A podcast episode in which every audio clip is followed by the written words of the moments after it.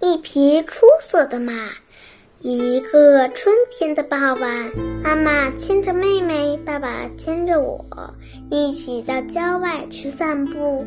我们沿着一条小河走，河水碧绿碧绿的，微风吹过，泛起层层波纹。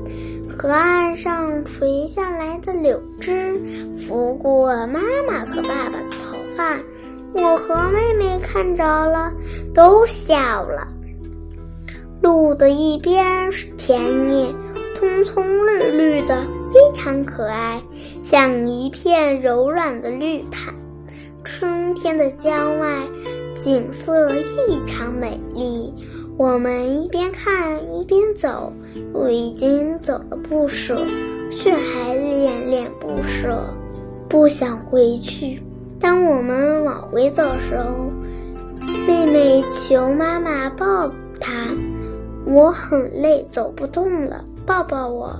妈妈摇摇头，回答：“不行啊，我也很累，抱不动你了。”妹妹转过头求爸爸，爸爸不作声。他松开我的手，从路旁一株柳树下拾起一根又长又细的枝条。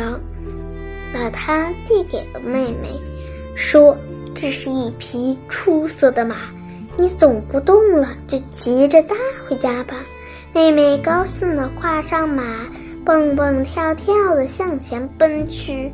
等我们回到家时，它已经在门口迎接我们，笑着说：“我早回来啦。”